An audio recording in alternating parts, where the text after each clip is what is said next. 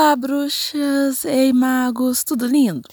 E aí, como é que foi o primeiro dia da nossa jornada? Espero que vocês tenham feito toda a limpeza na casa. E hoje ela está pronta para o nosso segundo passo, que é a transmutação. Ou seja, nós vamos pedir para que as energias sejam transformadas dentro do nosso lar, para que 2020 possa chegar de forma linda e plena.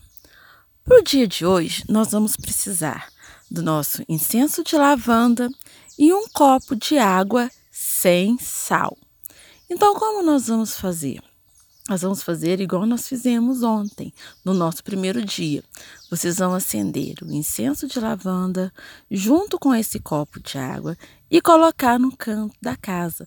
E à medida que você acende, você vai pedir para que as energias daquele incenso venham transmutando, modificando, mudando as energias da sua casa dentro daquilo que ele perceber que é necessário. Se você tiver como e tiver feito assim do primeiro dia, coloque um copo de água e um incenso de lavanda dentro de cada cômodo da casa. E assim que esse incenso terminar de queimar, você vai pegar aquele restinho, jogar fora, pegar esse copo d'água e jogar na água corrente, como foi feito ontem, tá bom? Espero que as energias hoje se transmutem, se movimentem e amanhã nós vamos para o nosso terceiro dia de ritual rumo a 2020.